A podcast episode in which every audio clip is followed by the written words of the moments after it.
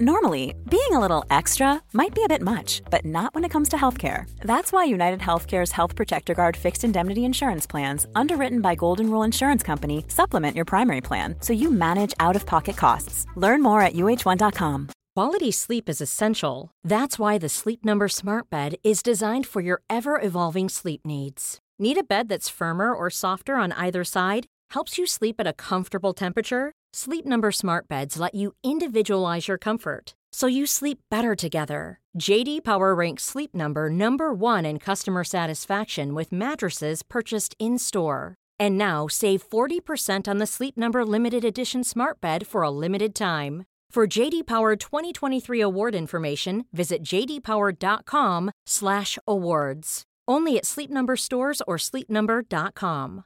If you're struggling to lose weight, you've probably heard about weight loss medications like Wegovy or Zepbound, and you might be wondering if they're right for you. Meet PlushCare, a leading telehealth provider with doctors who are there for you day and night to partner with you in your weight loss journey. If you qualify, they can safely prescribe you medication from the comfort of your own home.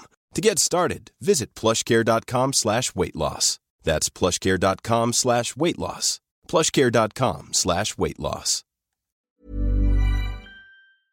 Welcome to Bottoming, the podcast about LGBTQ mental health, rock bottoming, and beyond. Be sure to follow us on Instagram and Twitter at bottomingpod or visit bottomingpodcast.com for more content relating to each episode. We've also added a support page to direct you to the right place if you're struggling or need someone to talk to. Thanks for listening, and don't forget to subscribe.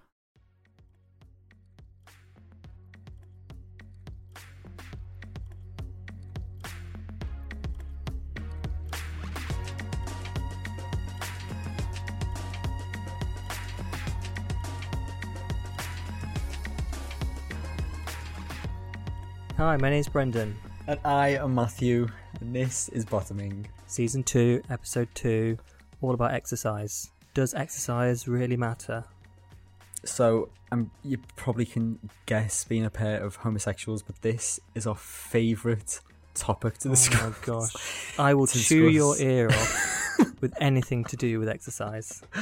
Um, we have been, truthfully, we have been really excited to record this episode because, bizarrely, um, even though it probably was the most traumatic um, subject for us um, in school, and even now, some days, the most traumatic conversation to have when we talk about um, fitness. Um, it's just a very interesting episode. I think we've got planned, if we do say so ourselves, and the guests that we've got coming up. Um, yeah, we're just very pleased to speak to. Mm, very, very insightful and a lot less sarcastic than we're being right now. We've got Matt from Fit2 Global, who actually made a special appearance in our Save Me from Tears episode. And then we also are speaking to Natalie, um, who is Nat underscore arm. She's been doing some uh, pranayama sessions on NDY Global over on Instagram as well um, over lockdown. So, um, yeah, we had a really, really insightful, interesting chat with her as well.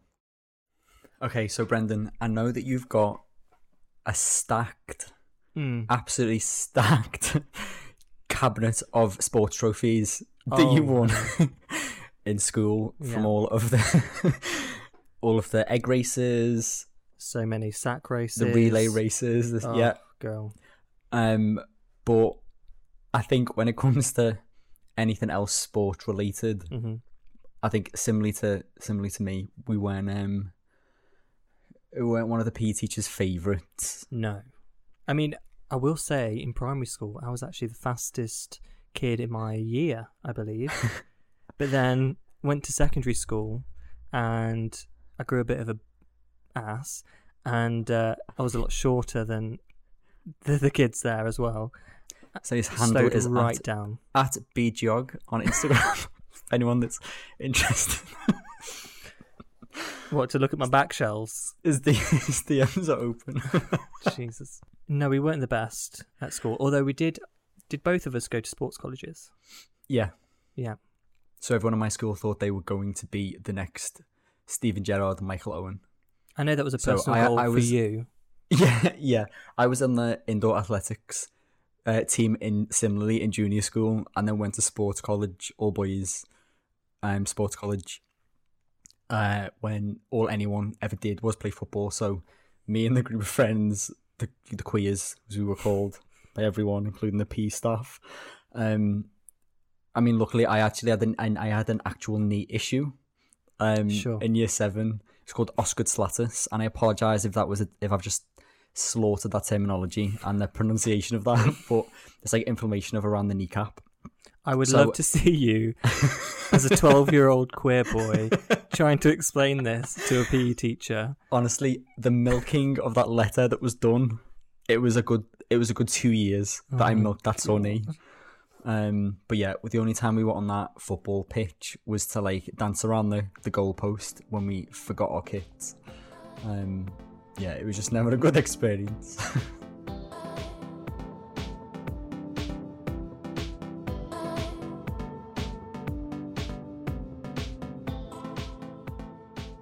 But yeah, I've never been one to exercise and I've always found it very tasking. The thought of it just, oh, just never been interested, never really wanted to do anything with it, never saw the benefits. In my teens, I was more interested in, you know, dyeing my hair and drawing than going outside. Um, and I think my 20s, my early 20s, they've just been more of a process of figuring out what my mental state is and trying to fix that. But it, it, it took me a while to connect the dots with the physical and the mental self. Um, and more recently, I had a brain and behavior unit last term. I actually am waiting for my grade for this paper, so you know, don't hold me to any facts about this.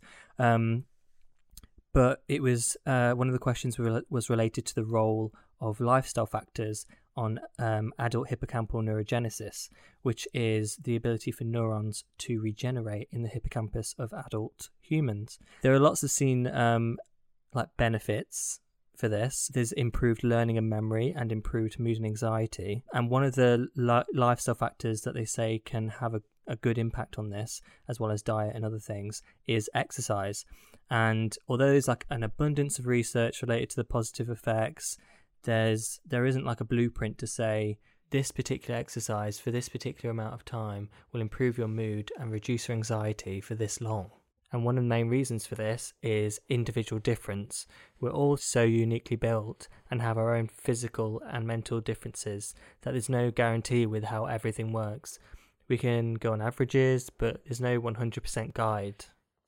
But actually, for me, that t- kind of takes the edge off because it doesn't mean that I'm like overwhelmed with, oh God, I'm never going to have that body shape or I'm never going to look like that and I'm never going to feel that that way and and have that kind of mental clarity that everyone's talking about because it's just not working for me. It just means that I I can try something else. The problem with depression, uh, which I'm sure we're both familiar with now, um, is that you are generally less motivated because I mean that's a symptom of of depression. Um, so I started to let myself off the hook for not feeling um, if I'm not feeling it that day, and just there's always another day to do something. Um, so feeling less pressure is is a is a huge thing when it comes to exercise.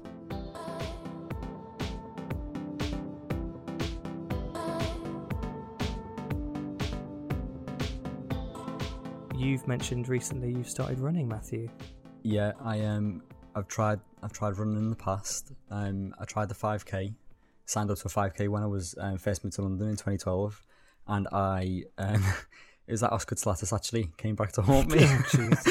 I damaged my knee on like two and a half k, and then hobbled round the rest, and then never ran again um, until last January when I did. I was like, right, this is the year I run. Again, did like three runs, managed to get to about 4k in January, and was like, no, I'm not a runner. It's not for me. Um, and then in December, I just did a bit more research into it and thought, I'm gonna, I'm obviously with everything. There's no limits to things. I just kind of, I'm like, I'm gonna push as far as I can, and obviously, if I can't do it, then that's that.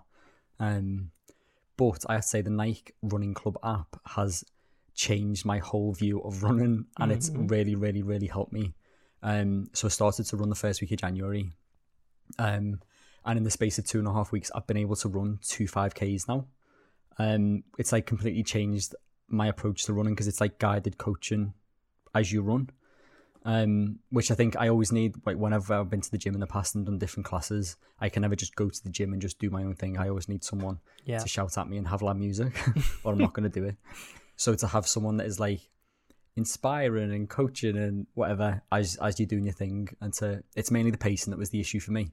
Um, the fact that I've done it now has kind of inspired me and actually made me go like I, I can I can do it. But um, I think the issue I've had, I, the thing is, I've always been quite active as even as a kid. Like I've done the amounts of things I've done. I've like I've done karate. I used to go to uh, swimming.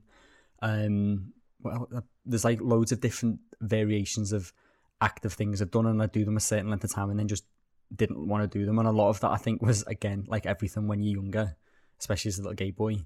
I was like coming to terms with who I was, so I didn't want to go to gymnastics anymore because, you know, I in my little brain, I think I was in year two or three. I already knew that it was like a flamboyant thing. Mm-hmm. I didn't see it as like something that I should be doing. No, noticing how I was being seen by the other boys at school. So, as a as a young child who could have done quite well in that sport, I, I stopped.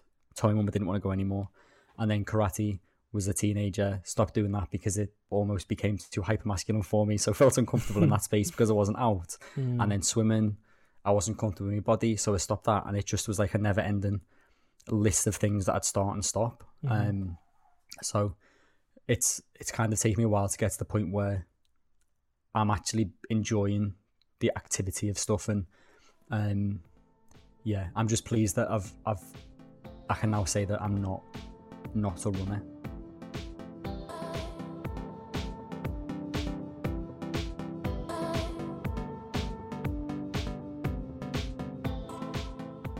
So, our first guest is Matt from You Global, who we spoke to at the end of last year um, about the link between mental health and exercise and well-being. So, my name is Matt, and I run a company called Fitter Confident You. And uh, I've been a personal trainer for nine years. And when I started, I was a more traditional PT. So I would meet people in the park, train them for an hour, Clapham Common, Tooting Common, places like that. And it was great because it was so different to what I'd been doing before, which was marketing. And it helped me realize that actually fitness is a real passion of mine and the power of even just a little bit of fitness, how it can improve and help people feel better from the inside out. And I did that for about six years. Uh, outside, rain and shine, which, you know, in summer, it's the best job in the world. And then when it's minus two in December and you're standing under a tree, it's a little tough, but I did it and made some, made some lovely clients and helped people on that one to one basis. But I realized I wasn't changing the world. And I knew the power, as I said, of a little bit of like self care, looking after yourself, however that looks. And I'd also been developing what I call my sensible and sustainable approach, which I know on the surface sounds a bit dull, but really that was how everything had made sense for me and how it was working for my clients. And I wanted to get that out to a larger um, audience because I knew it I knew it was the way forward. And about three years ago, I'd started to see the rise of some other online trainers and thought, I think I can do that. I think I might be able to do it better. So took what was happening out there and started developing. And actually, my old fitter, my old personal training used to be called Fitter You, and then built changed it into Fitter Confident You because I'd also been on a journey with my own mental well-being and understanding how my inner world and my outer world were intricately connected, and that actually it's it's okay to look inwards and give yourself that bit of introspection to see how you're doing and maybe build in a bit of meditation that I'd got into as well and just I realized there was a gap for a program that was more than just how many reps can you do, how fast can you do it, blah blah blah. Um, and also, it was when so in my first six years of being a PT, I worked with anyone. And the theory then was, oh, it's very smart. Oh, if I work with anyone, I'll work with everyone. But it's not true. You fall through the gaps because you don't have a specialism. No one really knows who you speak to or what you're speaking for. So that was when, again, with my own journey, I'd realized uh, the power of everything, of all of these different elements. So I put my, I wanted to put my flag in the sand and say, I am here for my community, for LG, well, guys starting off specifically in the LGBTQ community, because so many of us have, for example, bad experiences or just negative experiences of fitness and sport, whether that's at school or growing up in other scenarios. And I wanted to help people realize my community they realize that it doesn't have to be scary. It doesn't have to be, oh, do as many squats until you puke. It can be gentle and steady and fit into your life and be done on your terms. And maybe I could build a community to help people start to build the confidence to do it on their terms and fit it into their life. so that literally has led me to where we are now, um, doing what I do, and being infinitely proud of all the guys I get to work with, whether directly like as a client or just in the, I've created a private group, or just people who are take this sort of kindness method uh, and message that you you do it you do these things slowly kindly how they suit you and it all just starts to work I think what you just said about the in terms of trying to find the client that you wanted, doing it for everyone. How do you think having the connection of it being your own community, being our community, how has that helped kind of build the client base? At its heart, it's that I live that experience. I am have a male body and I've lived the gay experience in life. Knowing the struggle that we have and I, have met and worked with loads of other, say, straight trainers who do, who can be empathetic to our different needs, requirements, struggles. But I've also met other ones who are like, oh, I don't understand why a gay guy wouldn't be happy in a gym. Oh, there's all those other guys there. Like, you just don't get it, and you never will because you can't take that lens through which you see the world away. Versus, I totally get why people aren't always comfortable walking into a gym because I wasn't 15 years ago. Like, I know that uncomfortableness of everyone's judging me. I don't fit on, fit in here. Who are those guys lifting more than me? Oh God, I hate myself. I've got to go. That literally, you can't teach that. You either get it or you don't. And that, from the ground up, is what I can offer and understand with my clients and just and the, the community. So I know you mentioned about the rebrand, especially between being just fitter you and fitter confident you. Mm. I, you've obviously seen firsthand the kind of the correlation between the exercise and the mental health side of things, but what have you seen through the work you've been doing with other people? Kind of what difference have you seen doing the two together has made? To shoehorn in, oh, there's one already, a cliche. Um, it's more than the sum of its parts. So, yes, looking after your inner world. Maybe it doesn't need to be meditation. It could just it, like people find meditation or meditative moments in so many different ways like gardening or cleaning or cooking or cycling. It doesn't need to be sitting down and like chanting or whatever uh, or even just with your eyes closed. That that what i discovered as i got into that the most pow- most powerful thing for that was it helps me react slower. So uh, with something happening and your response there's a gap and it doesn't always feel like there is but the more you can just pause and just slow down with everything you're doing. You can realize there's a gap between something happening and your response, meaning you can choose better choose your response. So that is one element of uh, why looking after sort of building that inner world is important, and helping people with that is like such an enormous thing. That I honestly, if all of us could just react just that little bit slower, so many problems would be alleviated. Um, conversely, so you don't how you don't actively have to have a specific mental health practice to build that in that inner world. So, for example, when I said people find meditative moments anywhere, it could be during their workout. And so, a lot of my clients, when they've discovered, when I've helped them find a way of exercising that they do enjoy, that does fit into their busy schedule, they realize they are having those moments of peace and separation and calm without actively having to find them. And that can be by itself just something that um, helps them develop and get more comfortable with who they are from the inside out. It's but when and obviously those people don't specifically maybe need to do a meditative practice, for example, but working with people who do who give both elements a shot. Um, and not it doesn't always have to start at the same time because well my whole approach is about baby steps. It's about layering things in bit by bit, getting comfortable with one thing and then adding something else in. If you can make the biggest motivating reason why you're doing it you. And because it helps you feel good because it lifts your mood because it uh, future proofs your mind and body.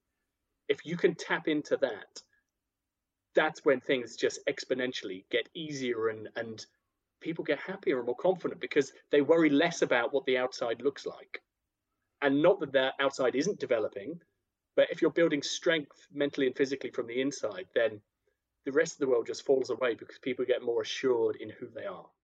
Obviously, a lot of the journeys that people go on that may come to you are, are deeply personal for people, but mm. are there anything or any experiences or successes that maybe you're able to maybe tell us about?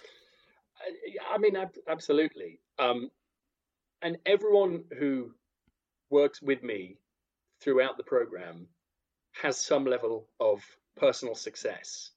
And obviously you can't you can't actually say one level of success is better than another because it's all deeply personal to whatever they experience.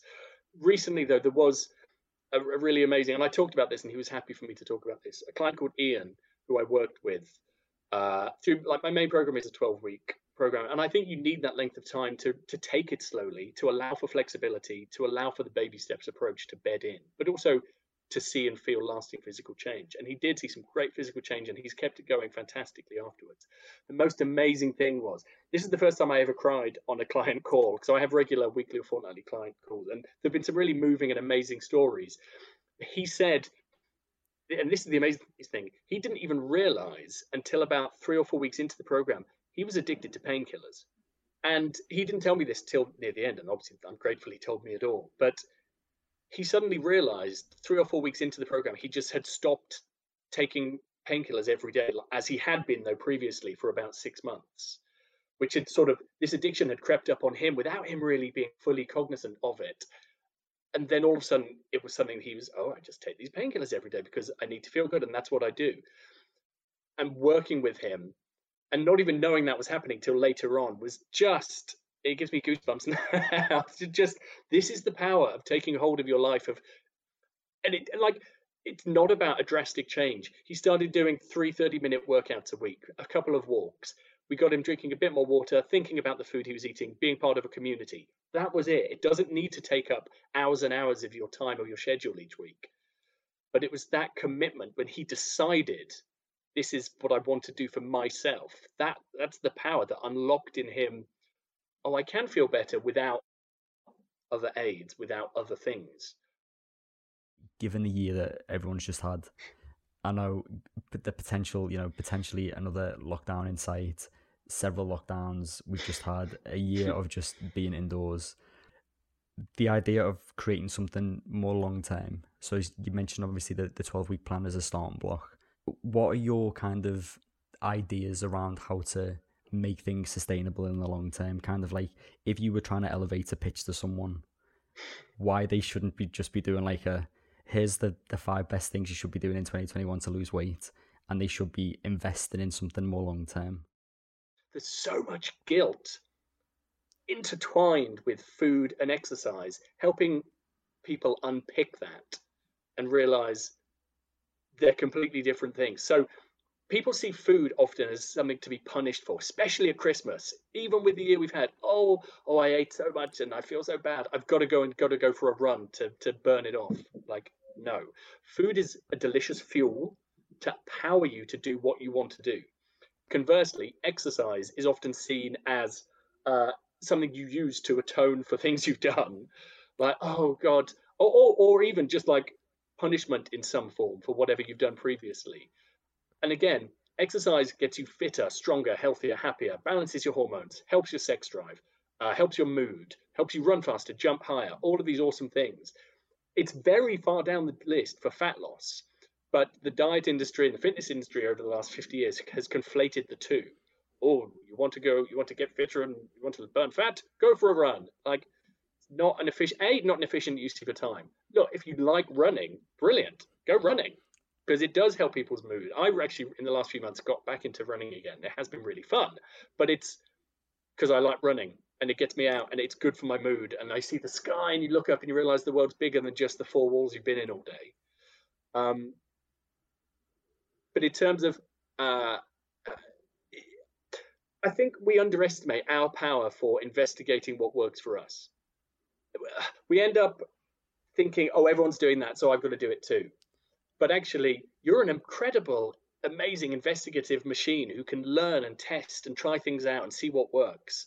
I, I want people to to realize the power is in their hands to start feeling better.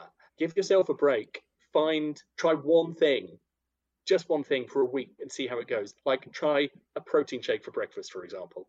There are so many intricate ways you can make adjustments to your life and you'll be so surprised how quickly you they can make you feel better. Even of course physical change doesn't happen overnight but mental well-being and your energy levels and just how you feel can change in a heartbeat.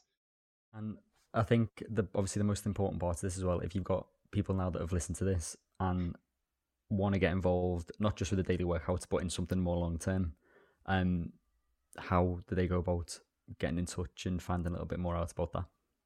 In I, I created a private group about three years ago, and again, not really sure what would happen. It's now got four and a half thousand members, which uh, blows my mind. And again, that allows me to show more people this sensible, steady, kind fitness approach. It's very much a I want everyone to feel welcome, whoever you are, whatever you look like, wherever you're from. Um, and it's it's gay, bi, and trans guys, or guys within the LGBT community, basically. Um, so I would start there. So that's just called Fitter Confident You. Search for that on Facebook and join the group. You'll be very welcome. There's free workouts and other stuff in there. Then obviously I mentioned the 12 week program, so that can start at any time, and that's fitterconfidentyou.net forward slash online training, which I know is a mouthful, and I really need to change that.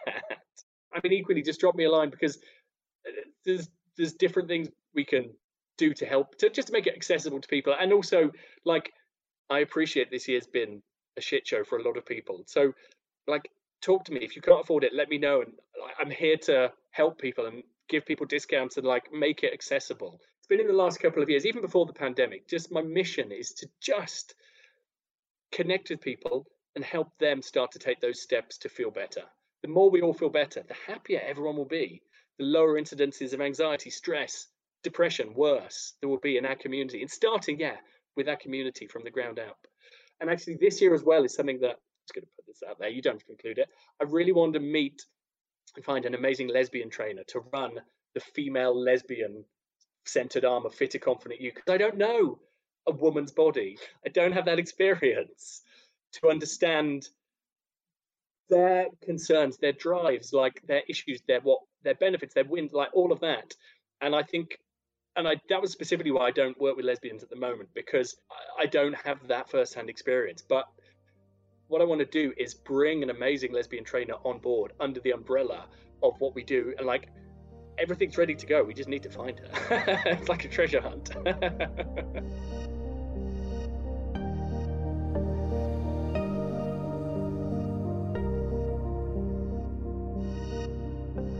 So, for people that have um, have listened to previous episodes of ours, you may have heard us um, and seen on actually on our socials that we um, spoke in depth about the walk that we did um, in 2018. Now, actually, 2018 Was it? 2019 um, when we ago. walked 66 miles um, in a full circle around the Isle of Wight Yeah. um, in one day, in one go. Um, 31 hours and 45 minutes, I think, was the Yeah. time. Yeah, and we did that to raise some money for Terence Higgins Trust. Um, and I guess the reason that we're mentioning this again is obviously because it was it was an enormous experience for us, and it was a very big deal. It was a huge Um, challenge. Yeah, it was a a, a physical and a mental challenge. Mm. Um, but I think it also was. we both underestimated. Well, it, all of us, under four of us that that did it, Rachel and Sarah as well. Um, massively underestimated. Um, what walking is. Mm. I mean, you do it every day. What what what, what Do you know what I mean? be? Yeah. I was like, yeah, I can walk around the Isle of Wight. Have I been to the Isle of Wight before? No. Have I walked six miles in one go before? I don't think I had done. I mean, Before? we had we did some training. Don't don't get us wrong. We we no, I mean, we worked sat- like Let me just. we walked like 20 miles in a go. I don't mean before the the big walk. I mean before we signed up. Oh, before we signed it. Oh yeah, absolutely not. Yeah, barely walked to the shop. We didn't just rock up to the other um, Yeah, we did some test test runs with with Mm. with some, you know, around London. But London's a very flat city. it we is- didn't we didn't anticipate the terrain. No, it is not a coastal path. It's I think three three marathons almost we did on a two and a half hmm marathons worth that you Mhm. have to walk and that we did. So yeah, that was a very very big challenge for us. Um, and also it's not the same fitness as, or it doesn't have the same fitness requirements as say running five k. Mm. Now that I am a runner, I'm qualified to say that it doesn't have the same fitness as that. Or you know, our, our cycle at the time was commuting to and from work, so four miles each way, and I'd get off and be a bit sweaty, but would be fine. Whereas, you know, the walks we were doing, it would like kill us for days. hmm It was an endurance test for Mm. sure. I remember like, I have vivid memories. I think uh, Rachel and Sarah dropped out at this point, and it was the two of us the following day. So we'd been walking all day, all night, and we'd just had breakfast, and we're on this um, long stretch along the beach. And I mean, it sounds idyllic now, doesn't it? um, but it was the one of the hottest days of the year as well, Mm. and Yeah. the sun was coming up, and there was no wind. It was just heat, and we were just walk, and I just thought I was going to collapse. And we were like sitting down, and you were like giving me the old pep talk, and and we pushed through and did it. Mm. And I think that's one of like the the mo- the greatest satisfactions about one exercise in general, but this specific experience is proving to yourself that you can do it, and Mhm. f- that feeling afterwards, like, oh, I did it. Mhm. It's incredible. I think one of the good things, well, I say good, it was not good at the time, but I think in terms of communication, nine times out of ten, I think me and you were very much on the same page. Mm. And the entire, I would say, out of the 32 almost hours, I would say 30 hours we were on the same page Mm. and we were talking and it was fine. We could pump each other up. And um, I can, again, vividly remember there was only a couple of hours that it happened when I was kind of like, Are you okay? Are you okay? We both had headphones in and I was just kind of was doing the check. Mhm. And that was the only time you've ever just been like, Leave me alone, don't speak Mhm. and it was like it was like two words that you were giving me and i was kind of like oh my god he must be at like the lowest the lowest of the low points right now because even when we've been like the spiraling sessions that we've been in Mm. before we've been able to like talk about it or joke about it or whatever whereas i can still vividly remember those like just the face the it wasn't you didn't even look at me it was just like Mhm.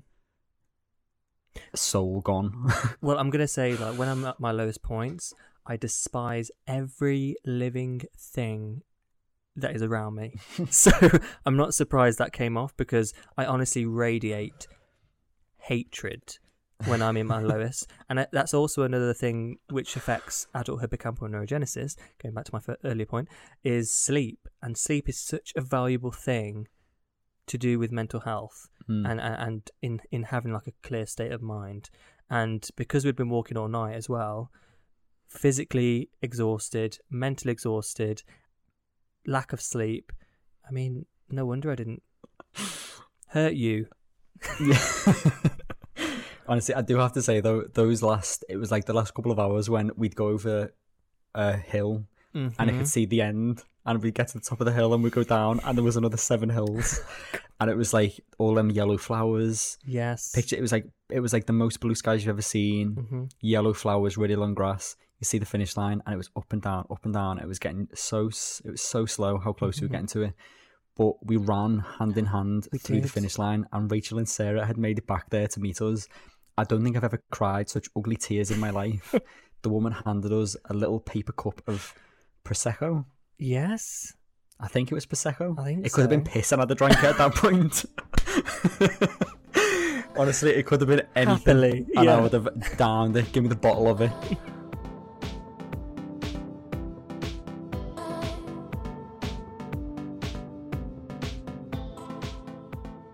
But one of the things that I do um, like to stick at and have stuck at for a few years now has been yoga. Um, and when we were uh, training for the walk through 2018, um, that was that was the only other thing that I was doing. I was walking and, and practicing yoga, and it was the same time that I was going to um, to counselling sessions. And what I found kind of invaluable at that time was I would go to a counselling session on a Thursday um, afternoon. It was like a four o'clock session, and then I'd go to a six o'clock yoga session. So I'd they became intertwined. So kind of became the same practice and the same thing for me. And I'd never, up until that point, when I was processing anything, I'd never been able to stop my mind and properly process the thoughts and properly unpack stuff. And the practice of yoga was the first time I'd ever really had a place to put pause on what everything else that was going on and actually just focus on what I was doing in the in the, the moment that I was in right then. And I know that um a lot of the talk around especially yoga from what you see online and on different socials kind of it can become very um commercialized so people kind of switch off very easily to it but um it is incredibly valuable and i think if I mean, especially over lockdown, like the amount of people that were tuning into like yoga with Adriene or um, the amount of like yoga teachers that were doing Instagram live sessions or you know pay um, donation sessions they were doing on Zoom. Um, kind of if you do get the chance, I would highly recommend it because it just is for me anyway. It was a it was a really invaluable um, moment, and it kind of leads on to one of the other things that goes with yoga is the the, the power of breath and how how breath works with yoga. You get taught um, how to breathe properly. You have to do it in order to move and flow through the practice.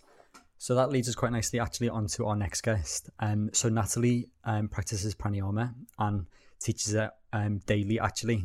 Um, so I'm gonna just allow her to introduce herself and yeah, chat a little bit more with her. Hello, thank you for having me. Um, pranayama is uh, an ancient yogic science um, and it's one of the eight elements of yoga that usually gets overlooked. So you're probably more used to asana, which is the physical posture, but pranayama is to do with breathing. Um, and prana is what we use to describe um, life force energy. It kind of roughly translates to in English. And yama means the extension of. I've been teaching since the pandemic started every day, apart from the weekends. So from March until today, I've, I'm teaching. Um, and it's encouraging people at this time to come and breathe, but not just to sit and breathe, but also work through these different techniques that um, are really old and difficult to get the hang of. But once you know how to do them and you practice them regularly, they can have a really profound effect on your mental health, your emotional health, and your physical health. I mean, the thought of anyone sticking to anything this long from last March, given how difficult it's been, I think is is an enormous um, achievement. So kind of well done to you for for giving to it for that long. Um, and I'm kind of aware of how much it's meant to a lot of people. Um, do you want to just give us a little bit of background into why the power of breath is so important? And I think especially given the last 12 months and kind of in the era of COVID. Yeah. Um, for the first time, people actually began to think about their respiratory function. Um, I don't. I mean, I, I, say it's for the first time. Maybe it wasn't. People who've been dealing with asthma have definitely been thinking about it. Um, but as a collective, everybody suddenly became very aware of their breath, where they were breathing, who they, who they were breathing on, um, and it also it became a source of anxiety, actually, as well as something that we need to do. Um, and I also mentioned to you when we had a conversation before, I say it all the time in my class, but when the pandemic first hit and everybody rushed to the shops to buy, to stockpile food, um, it's under the assumption that we need food the most to survive or we need water when actually we can live for a really long time. We can live over a month without f- solid food and we can live um, several days without water, but we can't live any longer than roughly about three or four minutes without oxygen. So, the message that I was trying to push at the beginning was that actually breathing is the most important thing we can do. And when we were all in a state of shock and panic, um, a lot of people just stopped breathing properly. And that is the very thing that was not only going to um, help us respond to a crisis, but also it's a virus that is airborne. So the better your respiratory function, uh, the better your immunity as well. In the pandemic, I was getting letters from people um, letting me know that it was really helping them with their routine, helping them get up in the morning, uh, and really assisting them deal with a crisis emotionally. So I kind of saw it as really important to continue from that time on. Yeah, I think what you were saying about, um, I guess people's awareness of the breath, especially kind of since COVID, is, is a big thing. Like I've got asthma, so it's always been something I've been aware of, but not in the same way as the last 12 months. So I was doing online breath workshops um, with someone that I came across on Instagram and kind of understood the importance of it. That it's not just like, oh, just do some breathing. That it has a lot more power to it. Um, and yeah, as you mentioned, like we we had a little catch up before we spoke, and one of the things you mentioned that I found um, really quite, I don't know what the right word is for it, but um, it's it's kind of stuck with me before, and it stuck with me in um, one of the live sessions you did for N- NDY as well. Um, is about the physical trauma that gets held in the body. And also, you mentioned structural trauma as well. So, do you mind just kind of discussing that a little bit further? Um, I mean, it's not something that maybe I I understand, um, but especially other people as well. Um, I think it would just be good to learn a little bit more about. Yeah, so um, I guess now there's more awareness about trauma and how it affects us. Um, I think people have been doing a lot of reading around it through the pandemic where they've had to face how they feel. It's not a secret that um, trauma does affect the body and how we store it. The thing about pranayama and why I think it was appealing to people and speaking to people is that I wasn't teaching a type of yoga that encourages you to bypass that. Sometimes with the whitewashing of yoga, uh, unfortunately, uh, there's kind of like this um, growing culture around g- feeling how you feel, but just kind of skimming over it and namaste, everything's all right. But actually, when you practice it in the way that certainly my ancestors intended, you have to go into really deeply uncomfortable emotions. Um, and a lot of that is related to grief. Um, and uh, what I teach is to not have a story about it and not have a narrative about it, but try and unravel it and let it come out and let it be what it is. Now, most of the people that came to my class were people of colour or black people. And around that time, I think there was definitely a need for people to acknowledge parts of themselves that were really, really hurting um, and have the space to go into them and breathe through it. Um, and I think also what you're referencing to is intergenerational trauma. And people of colour um, have that, that dates back a long time. And black people, especially, have um, generations and generations of deep, deep trauma, which when they engage with a breathing activity can be really triggering, but it also could be really healing. And I think at the time where um, there was a global movement that was re traumatizing black people um, and their entire ancestry, um, I could feel it in the class that there was an enormous, un- like, unimaginable amount of pain that people were experiencing without many ways of being able to be held or talk about it. And so much of it was unspoken um, pain. But coming to breathing and having a place to go into those uncomfortable feelings and breathe through it with an almost like a knowing and almost channeling um, spirituality that has guided people of color from way before colonization, way before all of that. Found people found quite healing, um, and it worked in a really good way.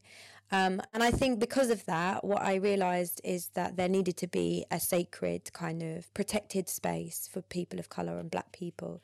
So I also made it into a space where if you are not a person of color, um, you're asked to donate and leave your camera off if possible, which would then just kind of make everybody understand that yes, we can all heal together but there is all there is a way of taking responsibility and accountability for uh, privilege, which is something that was also coming to the fore at that time, and it's not something that's really spoken about when it comes to healing or hasn't been historically.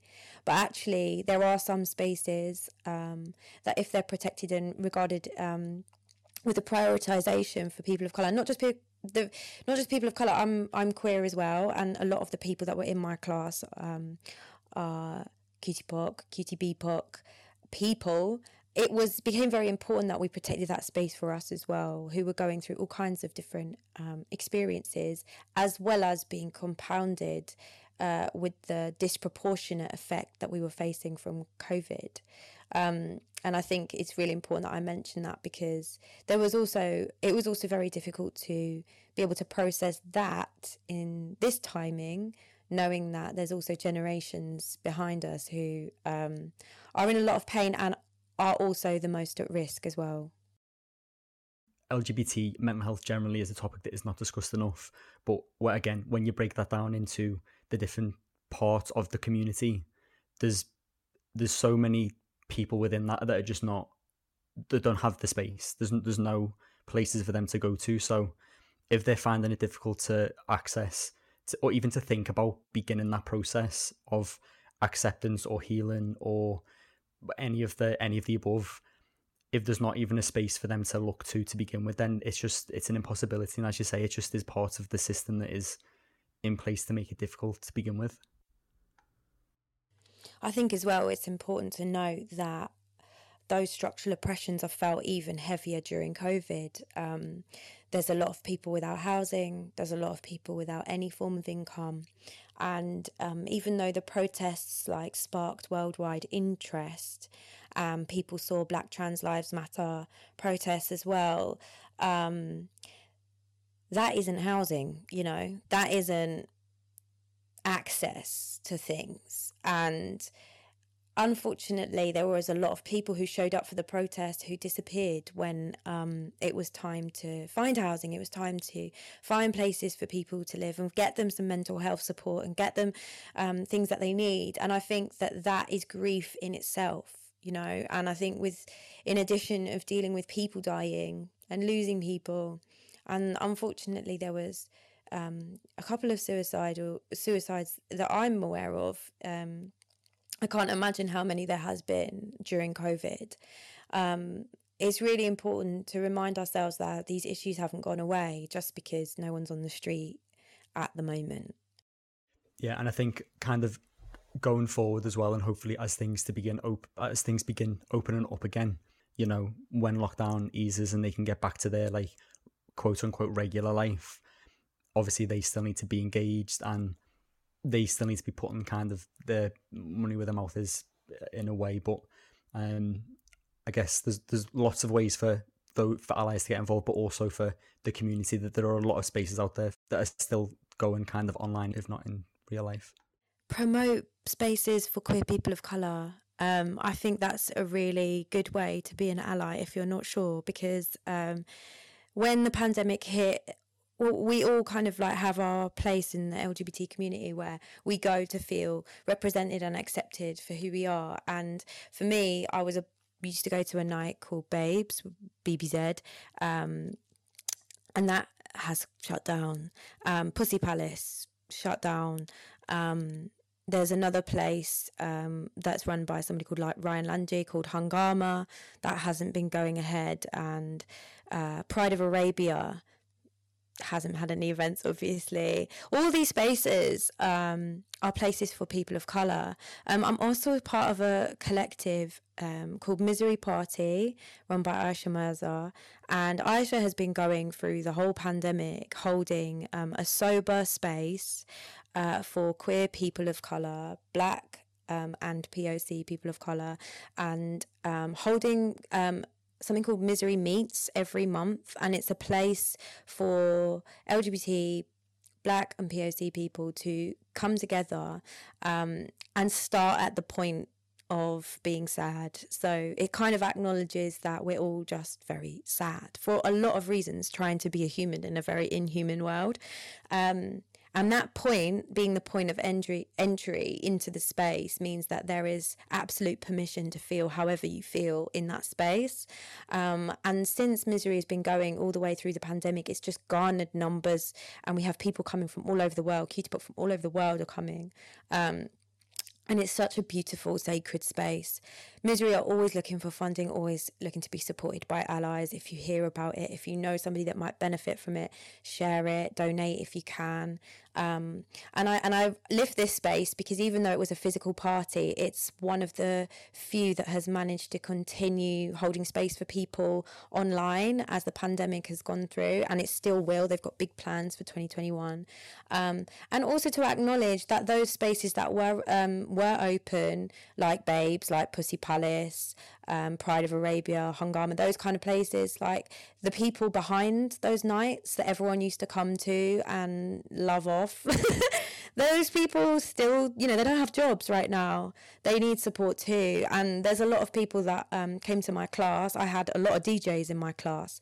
And I remember thinking to myself, so many of these DJs are enjoyed by so many people. But how many of those people are now ensuring they've got food on the table, that they, they haven't lost their housing? Um, and this is also something that people can take into consideration um, when they're thinking about um, how to support black and brown people. Um, how where, where are they now in the pandemic and are they okay that's a simple question that a lot of people can ask because in the lgbt community certainly um, there's a lot of creatives there's a lot of people that uh, had different sort of startup initiatives that they were managing that have been massively impacted um, so just ask those questions and um, see do what you can for spaces that protect us and allow us to have a, a space to process how we feel um, as well.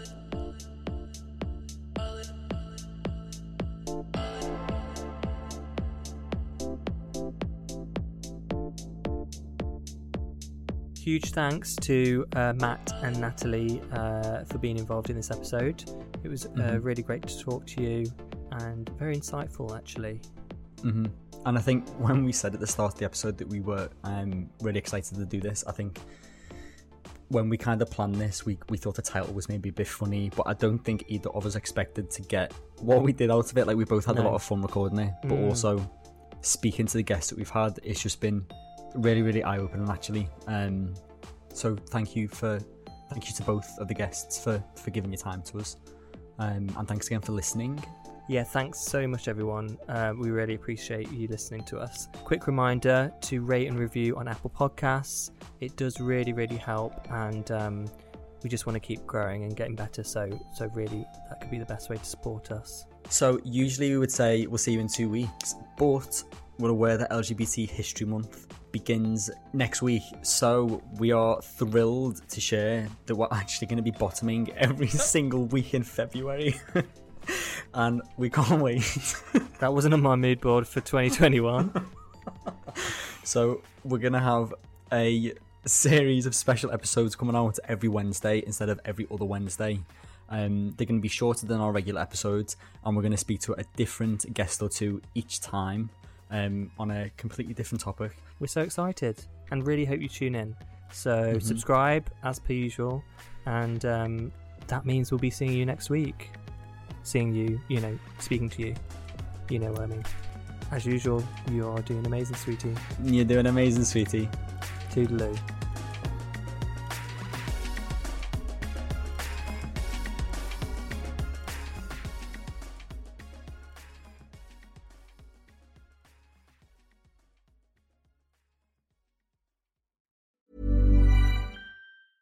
Cool fact a crocodile can't stick out its tongue. Also, you can get health insurance for a month or just under a year in some states. United Healthcare short term insurance plans, underwritten by Golden Rule Insurance Company, offer flexible, budget friendly coverage for you. Learn more at uhone.com. Imagine the softest sheets you've ever felt. Now imagine them getting even softer over time. That's what you'll feel with Boll and Branch's organic cotton sheets. In a recent customer survey, 96% replied that Boll and Branch sheets get softer with every wash. Start getting your best night's sleep in these sheets that get softer and softer for years to come. Try their sheets with a 30-night guarantee. Plus, get 15% off your first order at bollandbranch.com. Code BUTTERY. Exclusions apply. See site for details. Mom deserves the best, and there's no better place to shop for Mother's Day than Whole Foods Market. They're your destination for unbeatable savings, from premium gifts to show-stopping flowers and irresistible desserts. Start by saving 33% with Prime on all body care and candles. Then get a 15-stem bunch of tulips for just $9.99 each with Prime. Round out Mom's menu with festive rosé, irresistible berry chantilly cake, and more special treats. Come celebrate Mother's Day at Whole Foods Market.